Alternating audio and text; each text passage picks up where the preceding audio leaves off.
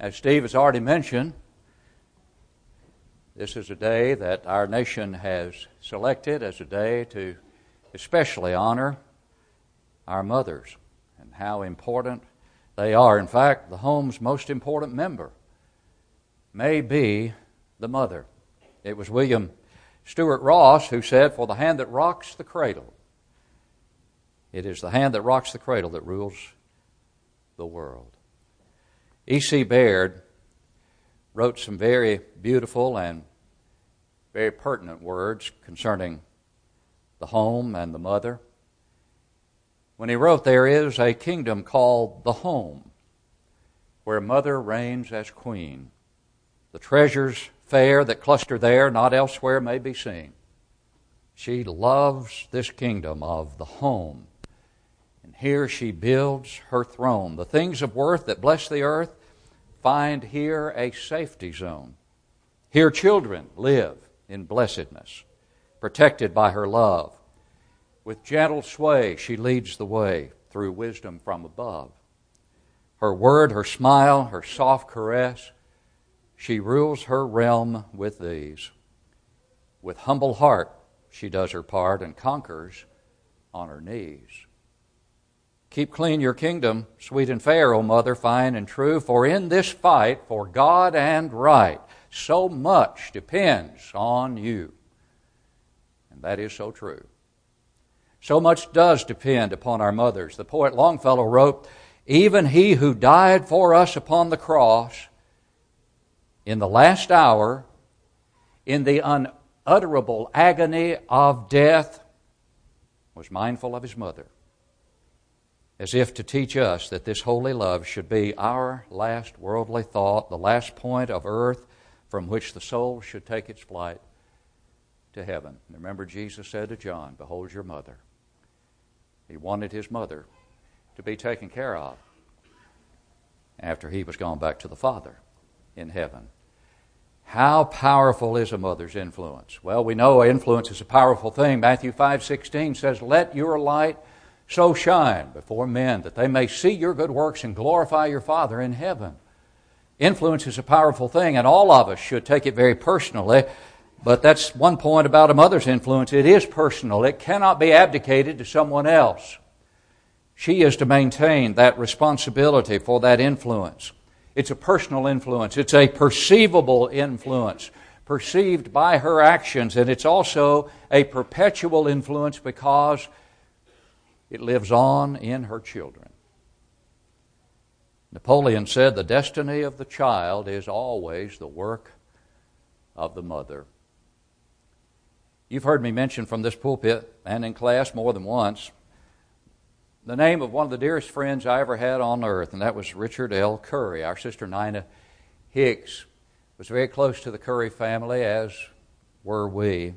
My privilege to sit at his feet and study under him at Memphis School of Preaching, and then later to teach for a while with him at Memphis School of Preaching. We were very, very close. I remember hearing him preach one time in a lesson where he talked about his mother.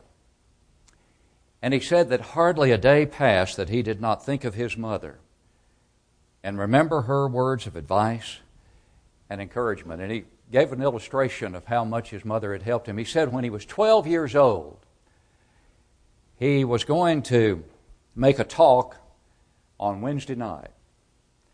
12 years old, pretty frightening thing, potentially.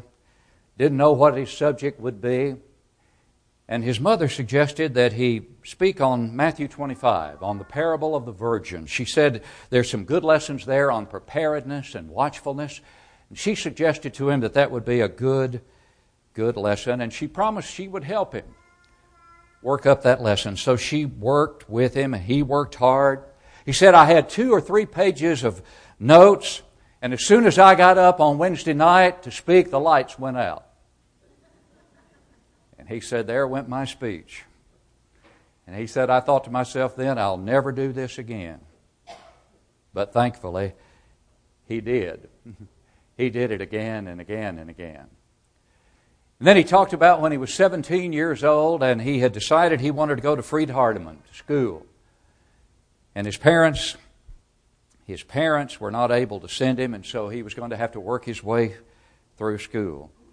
But he said he remembered the very morning that he left home in Winchester, Kentucky, to leave for Freed-Hardeman. He said, I, I stood by a little heater in the upstairs bedroom, and my mother, with tears running down her cheeks, said, Richard, be the best preacher you can be.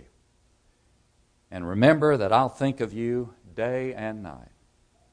Be a humble preacher. Be a credit to the cause of Christ. Until the day he died, he was just that a credit to the cause of Christ. And when I think about the influence that his mother had upon him, an influence that in turn influenced countless lives through his preaching, through his teaching, through his continual commitment to his mother's charge to be a humble preacher and to be a credit to the cause of Christ. It, it's a reminder of how powerful the influence of a mother can be and how powerful influence can be. The poet wrote, I took a piece of plastic clay and idly fashioned it one day. And as my fingers pressed it still, it moved and yielded at my will. I came again when days were past. The form I gave it still it bore, and as my fingers pressed it still, I could change that form no more.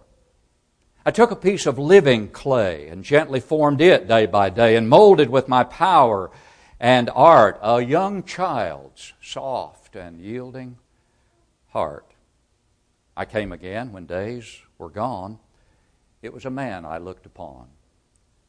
He still that early impress bore, and I could change it nevermore. We think about the godly mothers in Scripture, and they are beautiful examples.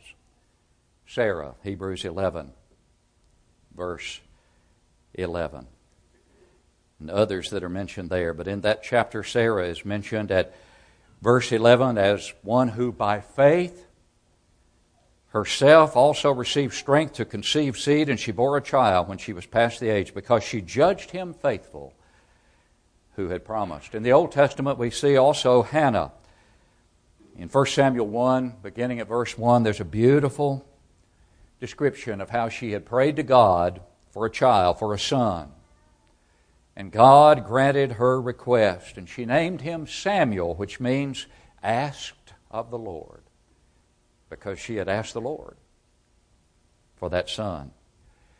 And then she gave him to the Lord just as she had promised to do into the service of the Lord. And every year she came with her husband to offer the yearly sacrifice, and she brought him a little coat, do you remember? Each year when she came. Her son was one of the greatest characters in the Old Testament. He was prophet, he was priest, he was judge. He served in all three of those honorable and great capacities. And then God blessed Hannah with three more sons and two more daughters. We read of Rachel in Genesis 30 who cried out, Give me children or else I die. That's interesting, isn't it? Ironic, tragically ironic. Give me children or else I die when there are so many today who don't want them and when they become pregnant they abort them. But Rachel said, Give me children or else I die. Have you thought about the fact that woman has the unique and exclusive privilege of working with God through his natural law in giving birth to another human being. That's about as close to creation as one could possibly get, isn't it? And yet, many women rebel against that honor and abort their children. But Rachel had two children, Joseph and Benjamin, and of course, you remember she died when Benjamin was born. But what do we read about Joseph? We read about the faithfulness of Joseph, his impeccable character. Do you think his mother had any influence over him? And what about, as we go back to Hebrews 11, Jochebed, the mother of Moses? And what is said of Amram and Jochebed, Amram, her husband, they had tremendous faith. Look at verses 23 through 26 of Hebrews 11. By faith, Moses, when he was born, was hidden three months by his parents because they saw he was a beautiful child, and they were not afraid of the king's command. By faith, Moses, when he became of age, refused to be called the son of Pharaoh's daughter, choosing rather to suffer affliction with the people of God than to enjoy the passing, passing pleasures of sin, esteeming the reproach of Christ greater riches than the treasures in Egypt, for he looked to the reward.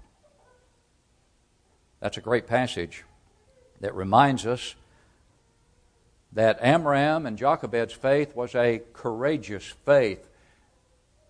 They didn't fear the command of, of the king who had determined to kill all these male children, wanted them all dead, and they defied his decree. It was a courageous faith, but it was also a contagious faith.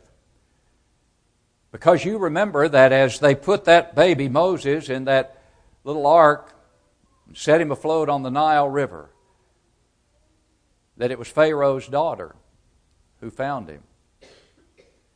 And that he became her son, in effect, the son of Pharaoh's daughter. But, but, who was it that was brought to help her rear the child? Providence worked it out so that it was Moses' own mother, Jochebed. What kind of training do you believe she instilled in this young man? It was the kind of training that helped him have a conquering faith. A faith that would cause him to leave a tub of butter. As my friend Rod Rutherford used to say, we just, you know, you can be in a tub of butter. That means you got it made if you're in a tub of butter. Moses was in a tub of butter in his day, wasn't he? In Egypt, where he had everything. And yet he was willing to turn his back upon all of that.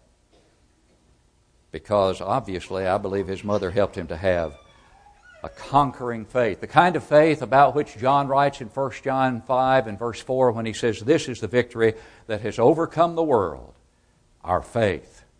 Faith is the victory, as we often sing, that can overcome the world. And Jochebed must have taught her son so well to love God that riches and fame and position and a king's palace could not eradicate that love. Listen to it again in Hebrews 11:25. Choosing rather to suffer affliction with the people of God than to enjoy the passing pleasures of sin. Now we've talked about before when you look at Hebrews 11:25 you cannot read that verse and deny that sin is pleasurable. Sin is pleasurable. That's what the verse makes clear. But it is also a passing pleasure. The pleasure of sin will pass, it's temporary. Eternity is forever. And Moses understood the importance of making the right choice. Why? There's no question about the fact that his mother made a difference in that regard. Then we look at Elizabeth, the mother of the forerunner of Jesus, John the Baptizer. And a beautiful statement is made about Elizabeth and her husband in Luke 1, verses 5 and 6. There was in the days of Herod the king of Judea a certain priest named Zacharias of the division of Abijah. His wife was the daughter of Aaron, and her name was Elizabeth. And they were both righteous before God, walking in all the commandments and ordinances of the Lord, blameless. They weren't sinless, but they were blameless. They were righteous before God. And They became the parents of the forerunner of the Christ himself. And what about the mother of the Christ, Mary? Mary was a godly woman. And she rejoiced when she heard the news that she was to bear the Son of God. She said, He has regarded the lowly state of his maidservant. And in Luke chapter 2, we read more about Mary and the fact that she was a good, moral, humble woman. She was a caring mother. When we turn over to Luke chapter 2, at uh, verse 48 of chapter 2, we see the kind of concern that she had because they had left the son unknowingly in Jerusalem and thought he was among the company and realized he was not. And so when they came and found him, they were amazed, or he was there in the temple conversing with the scribes and Pharisees and so forth. They said, Son, why have you done this to us? Look, your father and I have sought you anxiously. Don't you wish that every parent would seek anxiously the welfare of their children in every way, as Mary and Joseph did? She was also one who obeyed civil law. They went down to be taxed, according to Luke 2 1 through 5. She obeyed God's law because after her days of purification were done, Luke 2 22 through 24 says she went and offered the sacrifice that was required in the law of Moses after her days of purification. And Jesus himself, Luke 2 reminds us, was subject to his parents. In verse 51 and 52, then he went down with them and came to Nazareth and was subject to them but his mother kept all these things in her heart, and Jesus increased in wisdom and stature and in favor with God and men. A godly family. Godly mothers teach their children. Godly mothers train their children. Proverbs 31, verse 1, reminds us of a king, King Lemuel. The verse says, The words of King Lemuel, the utterance which his mother taught him the utterance which his mother taught him. And you remember what was said by Paul to Timothy as he wrote to his young son in the gospel and wrote about the background that Timothy was blessed to have? 2 Timothy 1, verse 5 When I call to remembrance the genuine faith that is in you, which dwelt first in your grandmother Lois and in your mother Eunice and then he said, And I am persuaded in you also. There's, that's a beautiful statement about generational responsibility being carried out faithfully and how important it is to carry out that generational responsibility. Reminds us of what Paul wrote elsewhere in this epistle. In verse 2 of chapter 2, and the things that you have heard from me among many witnesses, commit these to faithful men who will be able to teach others also. That needs to be our concern as parents to teach to our children, to instill in our children that which we trust them to instill in their children and in their children's children. Do they always respond as we would hope? No, they don't. And parents must not be too hard on themselves when things don't work out as they hope and pray and work to have them achieve. Gets us back to the statement in Proverbs 22 6, doesn't it? Train up a child in the way he should go, and when he's old, he will not depart from it. We've talked about that passage before and how some parents kind of beat themselves up if their child reaches young adulthood and does not become a Christian or is not faithful any longer, and they say, Well, what happened? That passage says if we would train him up till he's a young adult, till he's old. No, passage doesn't say that. The passage says, train up a child in the way he should go, and when he is old, he will not depart from it. In other words, if he lives out that teaching into old age, he's not likely to depart from it. But the man who wrote those words by inspiration was an exception. He himself departed in his old age, Solomon, as his foreign wives led him astray. So, what does old mean in Proverbs 22 6? It means old. It means just what it says. Not a teenager, not a young adult. It means old. And so parents are to do the best they can, but even as they do, things do not always work because every child is an individual with a spirit, with an attitude, with a propensity at times to allow the world to creep in and lead that child astray. Because Satan is deceitful, and he will use anything and anyone that he can to lead astray anyone and everyone that he can. And yet, mothers and fathers for that matter, but we're concentrating on mothers today, should teach their children what? Teach them to develop proper character. Teach them the high cost of sin at the earliest possible age. Teach them the beauty of obedience. Teach them the preciousness of the Lord's church. Teach them respect for authority. Teach them about the importance of a Christian home, the sanctity and the permanence of marriage. Teach them to love the spiritual over the material. Teach them to love the family. And teach them to love God above all. Remember Jochebed. She obviously taught Moses to love God above Egypt. And sometimes Egypt is thought about figuratively as, as sin or representing a sinful world. Forsaking the riches, the worldliness of Egypt, and trading that for suffering affliction with the people of God. Why? Because he looked for the reward. Where are we looking? Where are we teaching our children to look?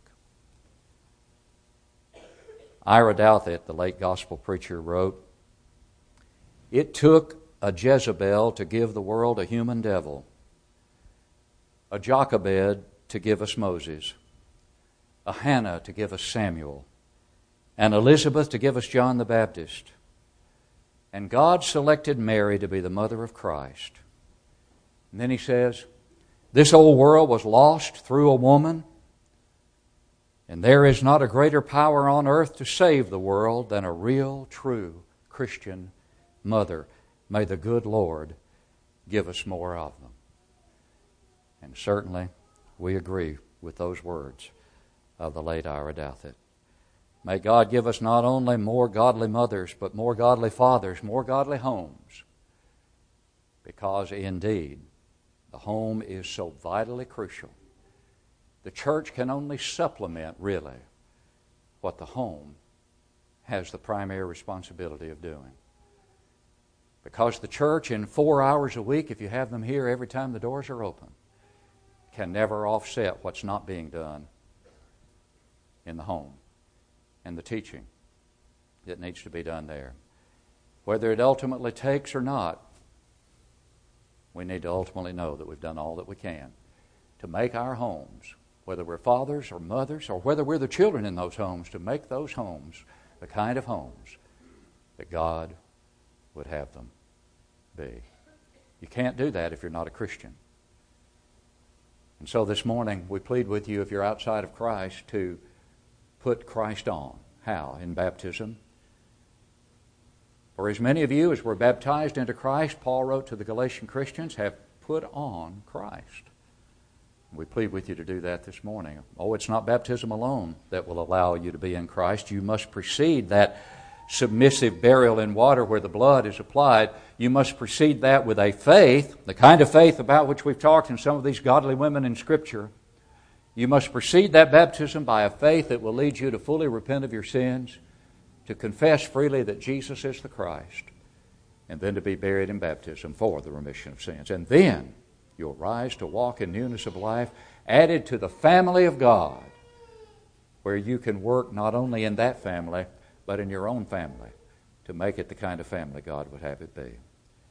If you've done those things we've just outlined from Scripture, but you know you have not continued to be a faithful member of the family of God, and your own family has suffered as a result, if you've sinned in a way to bring reproach upon God's family, the church, come home to the family and to the Father through repentance and confession of any sin that needs to be confessed publicly.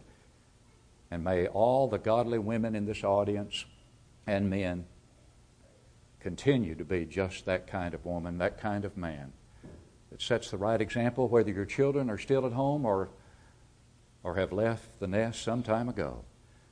Let them know that when they do come home for a visit, like some have done today, they're coming home to a home that is godly, a home that continues to be faithful, a home that they can have confidence in to continue to be faithful for as long as those parents are alive If you need to respond this morning as we stand to sing, will you come?